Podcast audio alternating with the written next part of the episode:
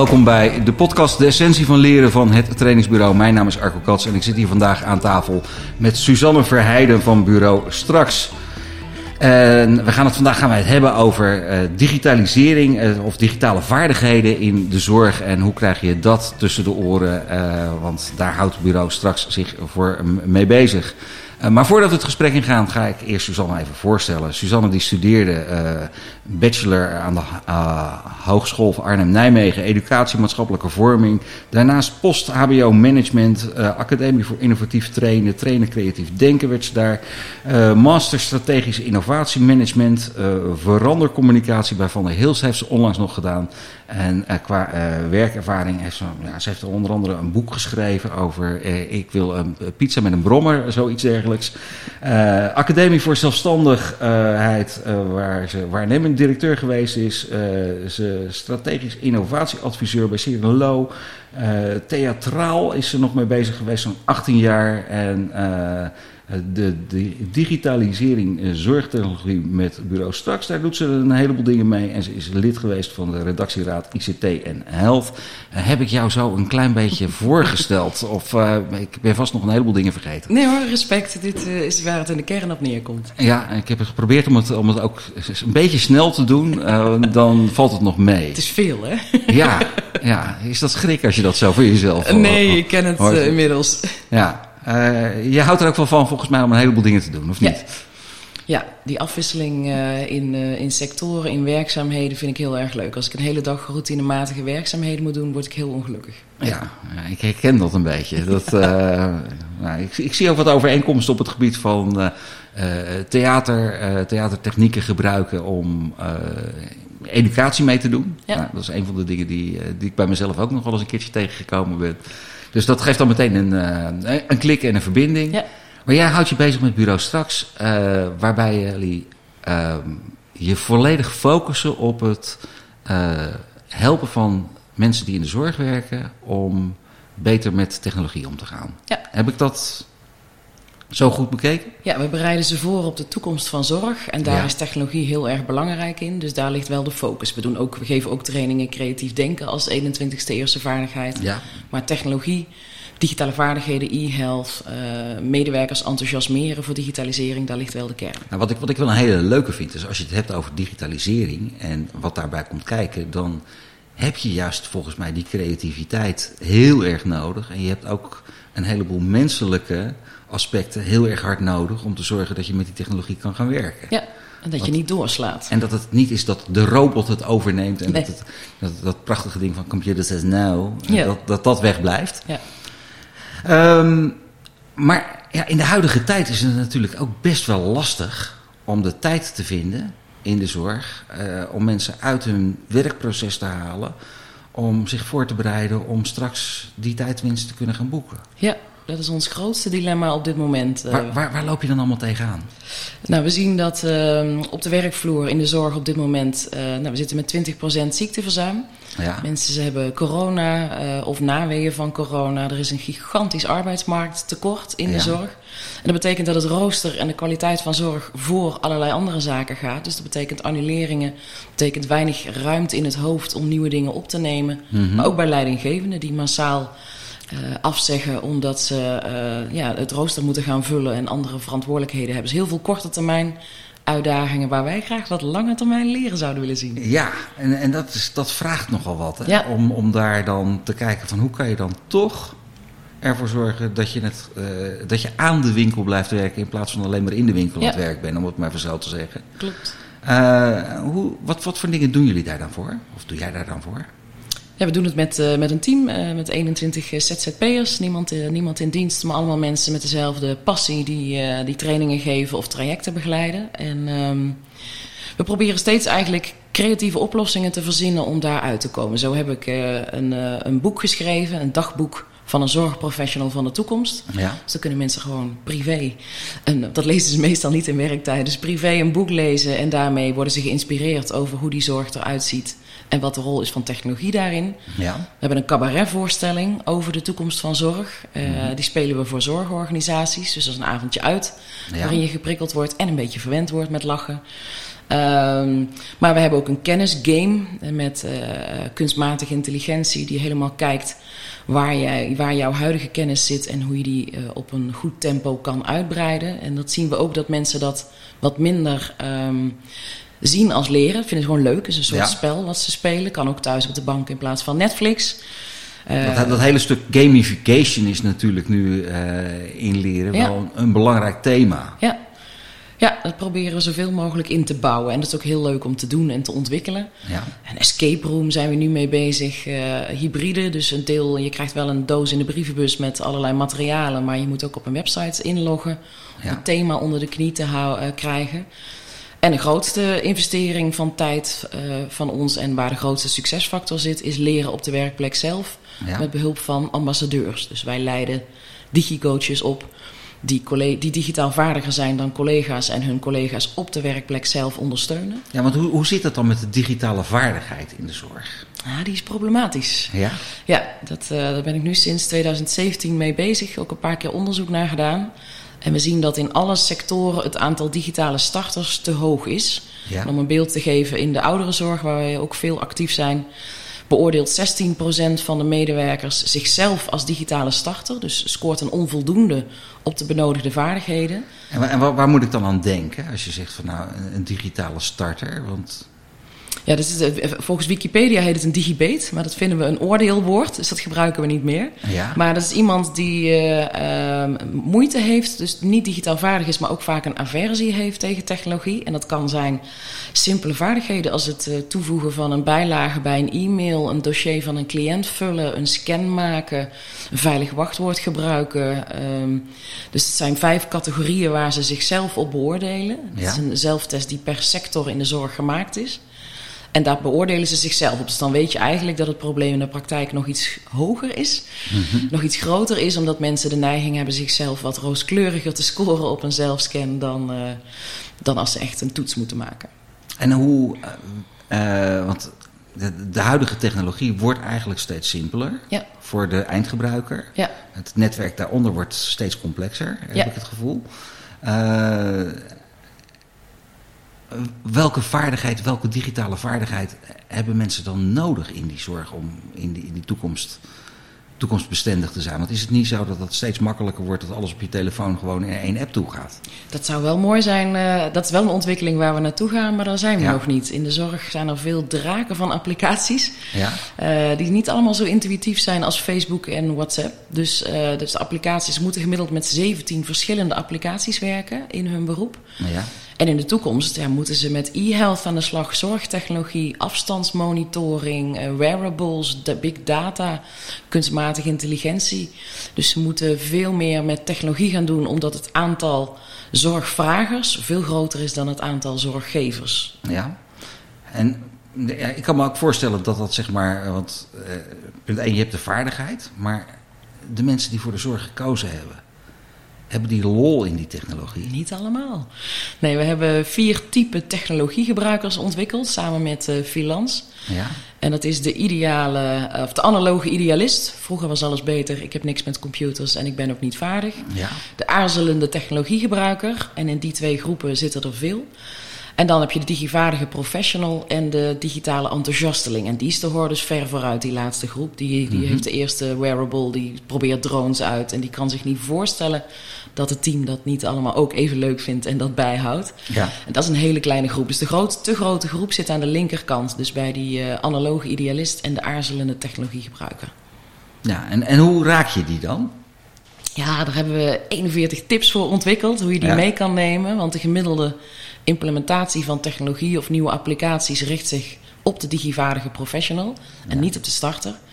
Dus die moet je, het, het liefst wat ze willen is begeleid worden op de werkplek zelf. Ze krijgen stress van computercursussen. Ja.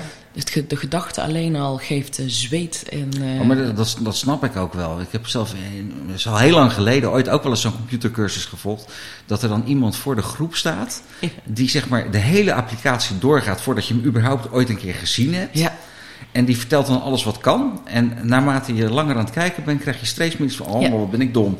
Ja, nou dat is precies het gevoel eh, wat, eh, wat ze hebben. En dan gaat er iets fout en de trainer lost het op en ze hebben geen idee wat er gebeurd is. Ja, Dus een, eh, een digitale starter wil het liefst geholpen worden op de werkplek zelf door een collega die digitaal vaardiger is, die Ja. goed kan coachen, die geduldig is, die positief is.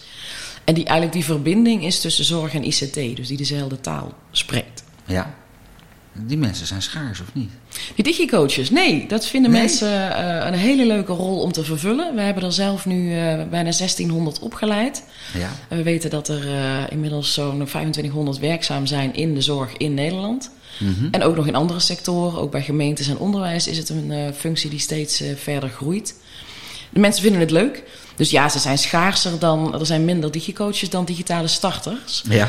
Maar het is Maar je, leuke- je, je kan natuurlijk ook wel met één coach kan je met meerdere starters werken. Precies, dat is het Dat is het voordeel. voordeel. Eh, ja, ja, de schaalgrootte ligt, ligt anders. En mensen vinden het een leuke uitdaging om iets extra's te doen binnen hun rol in de zorg. Dus eh, de vacatures zijn altijd snel gevuld. Ja, en zijn dat dan vooral mensen die hun, hun basis in de zorg hebben en van daaruit die interesse in die technologie gehad hebben? Ja. Of ook andersom?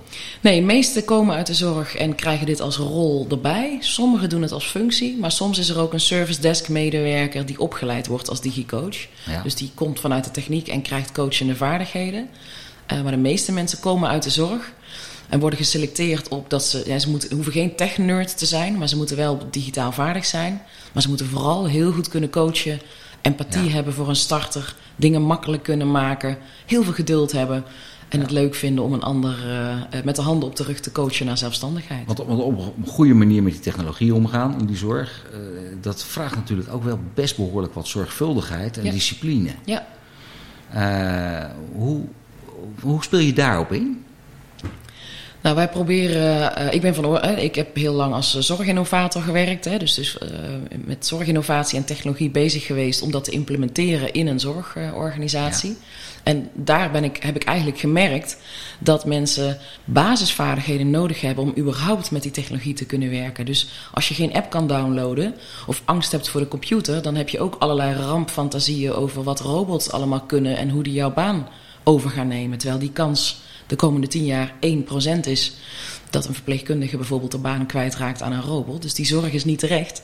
Maar als je iets niet snapt, krijg je rampfantasieën. En als je iets niet veilig gebruikt, heb je problemen met cliënten die op, of patiënten die op hun beurt ook weer denken van ik, ik moet mensen om me heen. Ik kan niet vertrouwen op technologie. Maar die hebben we niet, die mensen. En, en, en waar moet ik dan bijvoorbeeld aan denken? Aan, aan technologische innovaties die in de zorg gebruikt worden. Kan je daar wat, wat hele specifieke, simpele voorbeelden van Ja. noemen? Eh, wat, wat momenteel gebruikt wordt? Ja, dat is heel divers, maar een paar voorbeelden. Bijvoorbeeld in de ouderenzorg wordt een medicijndispenser ingezet. En Ja. dat is een apparaat waarmee eigenlijk een paar keer per dag medicijnen uitgepoept worden door een apparaatje. Ja. En eh, zodat iemand zelfstandig thuis kan blijven wonen en eh, er niet iemand langs hoeft te komen om die medicatie te geven. Want Ja. als iemand niet die medicijnen eraf pakt, dan gaat er een signaal naar de thuiszorg of naar de mantelzorger en wordt er even een belletje gedaan. Dus dat scheelt heel veel bezoekjes, maar dan moet je wel die medicijndispenser kunnen Ja. eh, aanleggen, maar ook eh, een slimme pleister. Dus dat iemand eh, vanuit het ziekenhuis naar huis gaat, maar waarbij de vitale functies gemonitord worden met een, met een pleister rondom het hart. Ehm, een slaaprobot die mensen helpt te kalmeren in de nacht. Sociale robotica. Ehm, eh, iets wat een, een, een, een, een GPS-tracker eh, die ervoor zorgt dat mensen hun vrijheid behouden met dementie en wel kunnen dwalen, maar pas een, een, signaal krijgen op het moment dat ze over een bepaalde grens gaan. Ja. Dat zijn er eindeloos, ik kan er nog duizend noemen.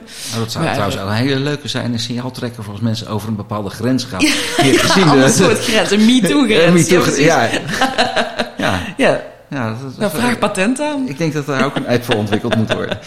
Ja, maar eh, je, ja, je ziet dus wel zo dat, dat die technologie kan bijdragen om eh, gedrag te beïnvloeden. Ja. En om gedragsvrijheden te creëren en dat van afstand te kunnen monitoren zonder dat je er constant bij hoeft te zijn. En dan noem ik nu voorbeelden die allemaal met cliënten en patiënten te maken hebben. Maar medewerkers krijgen natuurlijk ook gamification, VR-applicaties waarin ze leren. Ehm, ze krijgen met het uh, elektronisch cliëntendossier te maken. Uh, ze moeten beeldbellen, uh, zorg op afstand bieden. Dus hun eigen technologie groeit ook enorm. Dus niet alleen die van de cliënt-patiënt, maar hun hele werk is digitaal geworden. Niet helemaal natuurlijk is er ook nog contact van mens tot mens. Maar... Ja, ja, en dat is natuurlijk ook afhankelijk van in welke rol zit iemand. Want ben je verpleegkundige op een IC, dan ben je sowieso heel veel met, met technologie ja. bezig. Ja. Maar je bent wel eigenlijk altijd ook gewoon live bij die patiënt. Ja. Uh, um, en ik, ik, kan me voorstellen dat met name op het gebied van thuiszorg en dat soort zaken, dat daar uh, technologie uh, het ook mogelijk maakt om meer tijd zeg maar sociale tijd ja. met, met je cliënten te kunnen doorbrengen. Ja. En minder bezig te zijn met het, het verzorgen zelf, om het maar zo te zeggen. Ja, en, en dat is dan al in het meest gunstige geval. Hè? Maar we hebben ook gewoon een enorm tekort aan mensen. Dus soms is het ook de enige mogelijkheid om zorg te verlenen. Dus ja. dan is technologie uh, vervangend aan contact. Dat is ook een risico. Hè? Je moet zorgen dat er geen eenzaamheid ontstaat. Maar het geldt ook in de GGZ. Als je gaat uh, behandelen, digitaal gaat behandelen, ja. kun je sneller de wachtlijst wegwerken. Omdat je geen reistijd hebt, geen kantoor uh, hoeft te hebben. En mensen ja. dat bij wijze van spreken vanuit Curaçao in een andere tijdzone in Nederland mensen kunnen ondersteunen. Ja, je mist alleen natuurlijk wel een bepaald stukje van verbinding. Tenminste, ik merk dat als trainer ook heel erg. Als ik met een, een online training ben en het gaat over inhoud, is fantastisch. Maar zodra het gaat over die grote roze of die grote grijze olifant die in de kamer ergens ja. bo erboven hangt, wat niet uitgesproken is, wordt dat wel eens ingewikkelder om, ja. dat, uh, om dat digitaal op te lossen. Ja. En zorgprofessionals hebben gekozen om met mensen te werken en niet met technologie. Dus ja. dat is precies waar wij als bureau straks uh, komen. Van om ze te enthousiasmeren en ze de mogelijkheden te laten zien. Ik ben zelf ook helemaal niet technisch.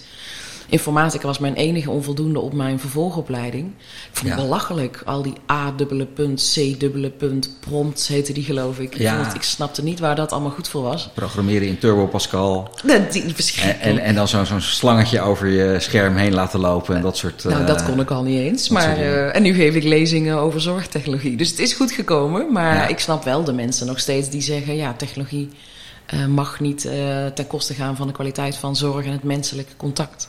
Nee, en uh, er zit een interactie tussen. En ik denk ook dat het heel erg van belang is dat je juist ook die, die menselijke kant en die uh, gedragskant, dat je daar ook veel mee doet. Ja. Hoe, hoe pakken jullie dat op?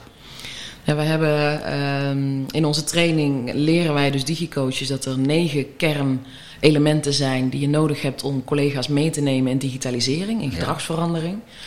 En uh, die bouwen we ook steeds uit hè, in de ervaringen die we opdoen. Je noemde net mijn opleiding verandercommunicatie. En daar leerde ik bijvoorbeeld. Uh, uh, ik had altijd allerlei dingen in verandermanagement gedaan. Maar ik vond die communicatiehoek wel interessant. Ja. En dan leerde ik dat mensen beïnvloed worden door een groep. En dat wij in de zorg heel veel storytelling doen. Aan de hand van één voorbeeld. Eén patiënt of één cliënt, één medewerker. Die heel blij zijn geworden van virtual reality. Ik noem maar iets. Ja. Maar de kracht van het beïnvloeden zit in de groep. Mensen gaan iets doen als ze zien dat heel veel andere mensen dat ook doen. Dus we moeten voorbeelden gaan geven waarin honderd mensen al aan het beeldbellen zijn. Of ja. duizend mensen al die slimme pleister gebruiken.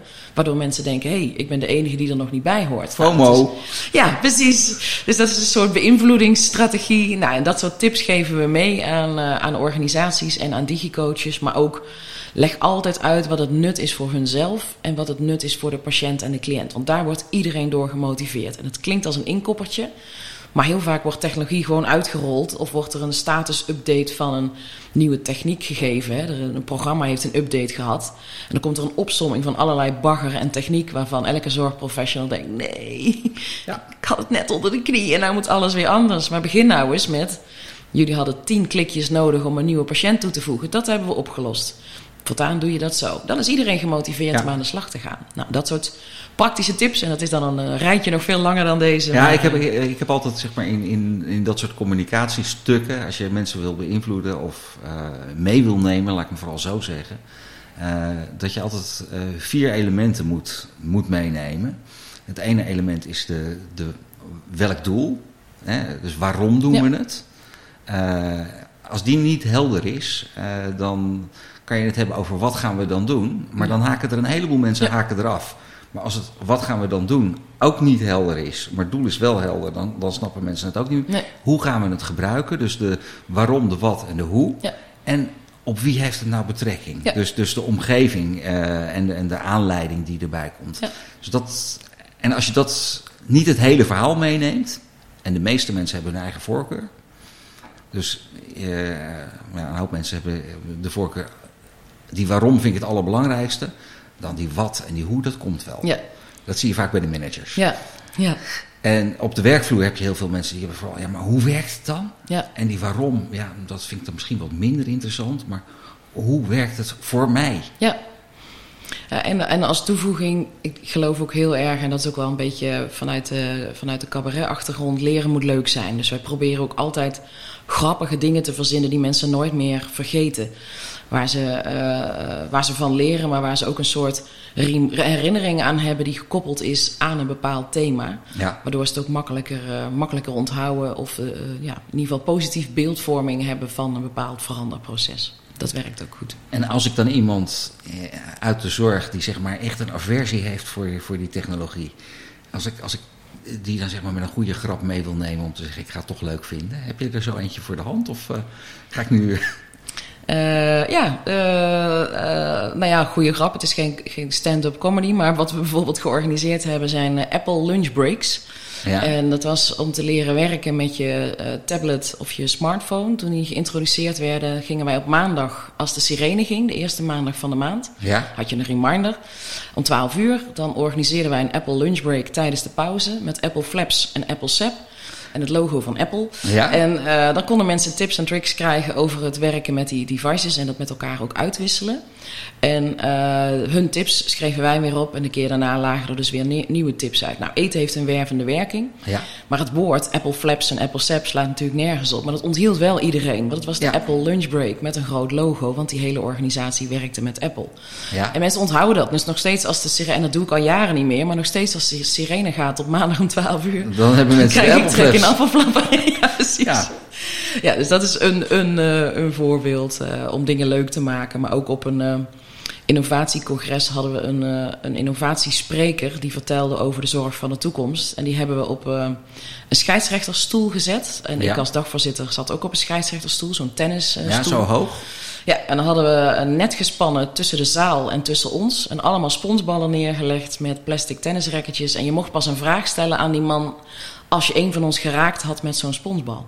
Ja, En dan hadden we dus allemaal cliënten met een verstandelijke beperking. Die vonden het fantastisch om al die ballen weer terug de zaal in te rollen die gemist waren. ja. Daar is een filmpje van gemaakt. En iedereen heeft het daar nog over. En het was zo absurd dat iedereen eens zat te mikken op ons met sponsballen. Maar als je hem dan raak had, ja, dan moest je ook wel met een goede vraag komen, zeg maar. Ja. Want daar had je soms al wel tien pogingen voor moeten doen. Want er zat een flinke afstand eh, tussen. Nou, dat zijn gewoon dingen die, die zo'n dag leuk maken, waardoor je zo'n dag onthoudt. En in, het, in de trainingen doen we dat door al onze trainers te werven op gevoel voor humor. Anders komen ze er niet in bij bureau straks. Nee, Nee, nee. nee. Nee, dat is echt een essentiële eigenschap. Leren moet, eh, moet voor ons leuk zijn. eh, Er moet gelachen worden. En het moet in een informele, hard werken, maar in een informele, gezellige sfeer zijn. Ja, het is, het is inderdaad wel iets wat, wat, wat kan helpen. Hè? Eh, Ja. En eh, wat ik ook wel mooi vond, wat je, wat je zei van die, die Apple Flaps, is doordat je eh, emoties en zintuigen bij elkaar brengt Ja. en die aan elkaar koppelt. Ja. Want in het totale leerproces is dat ook wel een van de dingen. De een is heel gevoelig voor wat hij ziet, Ja, de ander heel gevoelig voor wat hij hoort, en de volgende heel gevoelig voor wat hij proeft of wat hij voelt. ja. En daar moet je juist ook die optimale mix in weten te vinden. Ja, en ook eh, wat, wat ik heel leuk vind, eh, en, en eh, daar ga ik eind van het jaar zelf een opleiding in volgen, is ook ehm, nudging. Hè? Dus mensen op een grappige manier tot gedragsverandering brengen. Hè? Als voorbeeld een ehm, reclamebureau wat wilde stimuleren dat hun medewerkers, haar medewerkers digitaal gingen werken en minder gingen printen. Die hebben alle printers uit het gebouw gehaald en er eentje laten staan. Ja. En als je daar een printje uit wilde halen, dan moest je eerst een gigantische ballenbak door. Ja. Dus je moest eerst een enorme barricade overwinnen en het kostte hartstikke veel tijd om je ene printje eruit te halen. En alle collega's konden dan ook zien dat jij Aan door dat zwemmen ding was was, door ja. die ballenbak. nou, ja, dat is nudging, hè? dus dat Ja. is eigenlijk iets, in dit geval iets heel moeilijk maken. Gedrag wat je niet meer wil hebben, moeilijk, eh, eh, moeilijk maken. Maar ook gewoon bepaalde verleiding weghalen door maar één printer neer te zetten. Dat soort dingen vind ik vanuit verandermanagement heel leuk. En, Ja, en het- dat te koppelen aan educatie. de, de, de fysieke barrières op, Ja. opwerpen. Want dat Ja. is eigenlijk een van de dingen die, als je eh, mensen wil beïnvloeden om, om minder hard te rijden. eh, een van onze eh, aangesloten trainers is eh, Frank Deuring, die heeft de Foutenfabriek. En met de Foutenfabriek houdt hij zich bezig om mensen veel makkelijker om te laten gaan met het maken van fouten. Ja. Dus de drempels naar beneden te halen daarvoor. En een van de dingen die hij eh, eh, regelmatig benoemt, is dat als je mensen langzamer wil laten rijden in een woonwijk, is de enige echte effectieve eh, middel is gewoon letterlijk die verkeersdrempel. ja, Want die haalt altijd die snelheid eruit. En Ja. bij die andere kan je mensen gaan aanspreken. Je kan zeggen van nou, doe het eh, voor de kinderen, doe het voor Ja. eh, jezelf, eh, enzovoort. Boetes, maakt niet uit wat. Maar het enige wat echt altijd werkt is die fysieke ja. Als je Mini. Cooper aan gort gaat door de drempel, Ja. projectie. En, en dan, dan zie je dus dat je, dat je zeg maar of drempels opwerpen of drempels weghalen. Ja. Kan ervoor zorgen dat je gedragsverandering voor elkaar krijgt. Ja. Mooi om dat ook in te zetten. Ja. Eh, heb je niet af en toe dat het, dat het hoofd van jou dan zeg maar ontploft? met alle ideeën om... Je moet eens te weten hoe vaak ik die vraag krijg. Mensen worden altijd moe van mijn schema en mijn... eh, of moe, hè, eh, zeggen, hoe, hoe hou je dat allemaal vol? Maar ik, ik doe precies wat ik leuk vind. En daar haal ik heel veel energie uit. En die afwisseling houdt mij scherp. ja. Een lezing, een training, een cabaret, dan schrijven, dan, eh, dan een, een gesprek, dan een advies, dan coaching. Die afwisseling is precies wat ik nodig heb om optimaal te functioneren. Dus nee, mijn hoofd eh, kan, eh, heeft zelden te veel. Ja. En, en, en ik weet precies wat het signaal is als dat wel het geval is. Als ik echt te veel. dan, maar dan is het meestal omdat ik te veel dingen aan het doen ben waar ik eigenlijk geen energie uit haal. Nou, dat is twee keer gebeurd dat ik denk, nou.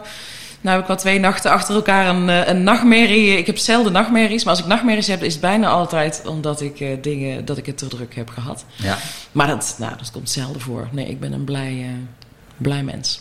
dat is heel mooi. Ja, nou, zo- sowieso is dat wel prettig als je in het, in het trainersvak zit. Dat je dan een be- beetje blijheid uitstraalt. Ja, dat helpt. Dat, ja, een chagrijnige trainer, dat, daar zit ook niemand op te wachten. Nee, nee. Ehm, als we nou kijken naar die, die, die toekomst. Want straks gaat daar. Ik vind het trouwens wel mooi, hè? Ja, die naam straks die komt ja, weer, ik komt krijg heel voorbij. vaak een mailtje met tot straks met een zet. Met een zet aan het einde. ja.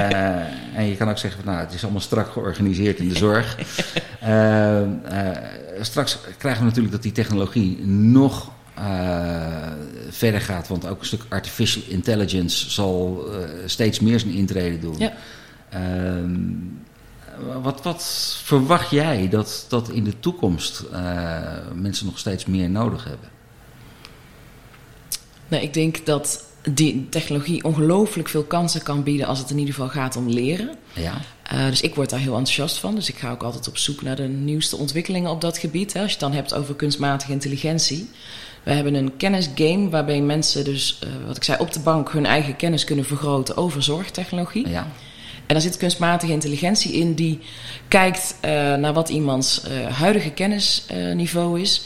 Hoe snel die leert, hoeveel fouten iemand maakt, waar iemand fouten maakt. Dus dat systeem doet allerlei analyses en biedt dan de juiste content aan. Dus die neemt de rol van een empathische trainer over. Mhm. En eh, mensen kunnen strijden tegen elkaar. Dus ze kunnen gamen tegen collega's.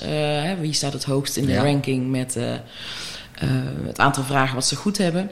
En dat is een leuke manier van leren. Want het is eigenlijk alsof je steeds allemaal quizzen op je telefoon aan het spelen bent. Dus je bent aan het leren zonder dat je het in de gaten hebt. Mhm. En het kan even op de wc, eh, een kwartiertje. Want hij geeft ook aan als je te lang achter elkaar doorgaat, dan stopt Ja. hij. Je kan maar een maximale aantal dingen opnemen volgens de game. Dus dan stopt hij ook en dan kan je, kan je geen vraag meer beantwoorden. Mag je pas weer de volgende dag bijvoorbeeld.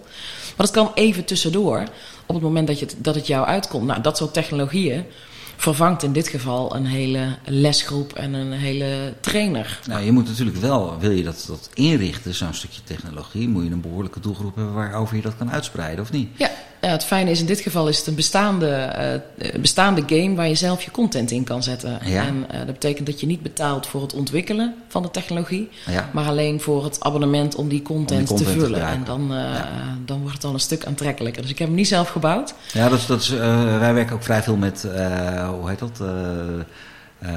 Een, een, online learning platform waarin Ja. we allerlei dingen kunnen inzetten. Ja. En dan heb je dat basisplatform en we moeten het zelf vullen met content. Ja. Eh, maar het, het, het bouwen van content en het, eh, het inrichten Kost daarvan kost ook wel Ja, tijd. En eh, dat, dat loont zich vooral op het moment dat je een, en een behoorlijke doelgroep Ja. kan hebben. En als je een aantal herhalingsmomenten erin kan hebben zitten. Maar ik merk wel dat het heel erg helpt om mensen constant in die leerstand te hebben. In plaats van af en toe eventjes op een training geïnspireerd weer weg. Ja. En dan eh, een week later weten ze vooral nog wat ze, dat ze Apple Flaps gegeten ja hebben. precies. Nou, dat, is, dat is precies waarom wij hem inzetten. Dus je volgt wel een tweedaagse training waarin je ook technologie leert Ja. gebruiken. Wat, wat kan je ermee met cliënten? Hoe, En dan is het de aanvulling mee? op. De borging, de implementatie. Die zorgt dat die insluiten. borging komt Ja. en, en dat je dat ook aan de achterkant kan monitoren. Ja. ja, maar ook bijvoorbeeld ehm, virtual reality, waarmee je eh, leert hoe het is om dement te zijn. Dus je begeeft je volledig, als je die bril op hebt in een, eh, met een app, in een virtuele wereld. Ja. En dan leer je dus hoe het is om dement te zijn. Wat voor prikkels krijg je dan? Hoe, hoe, is, hoe ziet je omgeving er dan uit? Hoe onthoud je dingen? Wat komt er op je af? En dat helpt zorgprofessionals om zich veel beter te verplaatsen in die doelgroep. Ja. Dat is een onderdeel van een training. En, eh, maar dat vinden mensen vaak ook onwijs leuk. Ze vinden het even spannend. Als je de Mhm. eerste keer VR op hebt, dat kan ook even wennen zijn. Ja. Zeker als je dat lang geleden deed, want toen was het allemaal nog met achtbanen en misselijkheid en zo. Nou, dat, dat is inmiddels enorm verbeterd. Maar dan ben je wel op een redelijk stoere manier aan het leren. Ja. En ehm, zo'nzelfde bril kan je ook weer inzetten om op afstand te leren. En dat gebeurt nu heel veel in de zorg met ehm, slimme brillen. Ja. Waarmee je ehm, bijvoorbeeld een leerling heeft een bril op, daar zit een video in. En een eh, zwangere collega die niet meer op de werkvloer mag, die kan van afstand meekijken met iemand, adviezen geven. Maar die leerling kan ook een virtueel protocol in zijn ooghoek zien in hoe die bepaalde medicatie moet geven of een wond moet verzorgen. Dus dan heb je echt techniek en een collega eventueel op de achtergrond die met je, met je meekijkt. En waardoor er dus niet altijd een leerling fysiek in de ruimte eh, begeleid hoeft te worden. Want die ruimte hebben we gewoon niet meer. Die menskracht is er niet. En zo zie je dat, dat in, in die hele zorgwereld is die technologie in het leren ook steeds meer een, Ja. een, een belangrijke rol aan het spelen. Ja. Nou, eh, on- onwijs interessant. Ik denk dat we eigenlijk nog wel een, hal- eh, een hele dag door kunnen, kunnen praten. Maar ja, we hebben een beetje de gewoonte om eh, deze podcast ongeveer een half uur te laten du- duren. En we zitten nu al op 31 minuten. Oh ja, zo gaat dat. Dus ik, eh, ik denk wel dat we hem eh, gaan, gaan afsluiten. Ik vind het in ieder geval eh, ontzettend mooi om jouw passie te zien. eh, en te zien wat, wat die technologie te brengen heeft. En ja, hoe, hoe je daar, daar de mensen in mee wil, wil krijgen. Eh, wat zou jij afsluitend als tip willen meegeven aan, aan de luisteraars? Ehm, ga het wiel niet opnieuw uitvinden, maar kijk welke, eh, welke technologie, er al, technologie er al is en of je die kan ombuigen naar jouw doelstelling. Eh, bijvoorbeeld als zo'n game die bestaat al, die hoef je alleen maar te vullen. VR-toepassingen zijn er voor allerlei dingen. En als je die door kunt ontwikkelen naar jouw vraagstuk, hoef je niet te investeren in het hele bouwen. Dus deel je kennis, maak gebruik van wat er al is. Die technologie is er al lang. Je moet hem alleen weten te vinden. Ja, en misschien ook nog wel even... Ik vond het net heel mooi dat je zei om het in te zetten voor jouw doelstelling. Ja, En dat is volgens mij echt een key issue voor alle opleiders. Om vooral bezig te zijn met waarom Ja. wil je iets leren. wat is het nut? Wat is het nut? Ja. Waarom ga je ergens aan beginnen? En niet meteen naar die technologie grijpen van... oh, ik heb hier deze game, die kan ik wel inzetten. Ja. Eh, zonder dat je weet waar je het voor doet. Maar je leervraag, je ontwikkeldoel... om dat echt gewoon heel scherp te hebben. En van daaruit zijn de wegen naar... ja, wat kan je dan doen? Wat voor interventies zijn er mogelijk? Dat is natuurlijk eindeloos. Ja, niet innoveren om het innoveren, maar het moet iets oplossen en iets bijdragen. Maar echt heel praktisch toepasbaar op waarom Ja. ben je aan het leren. Hey, dank je wel hiervoor. Graag gedaan, eh, jij bedankt. Graag, uh, ja, luisteraars, graag tot de volgende podcast. Zou je nou nog wat meer over Suzanne willen eh, weten? Bureau straks met een Z is het, hè? Ja. Eh, en dan is het bureau met een O. Om het complex te maken, ja. Om het complex te maken, bureau straks.nl. En kom je daarna nou niet uit, dan kan je ook altijd naar www.hettrainingsbureau.nl. en dan brengen we je gerust in contact met Suzanne. Dankjewel en graag tot de volgende podcast.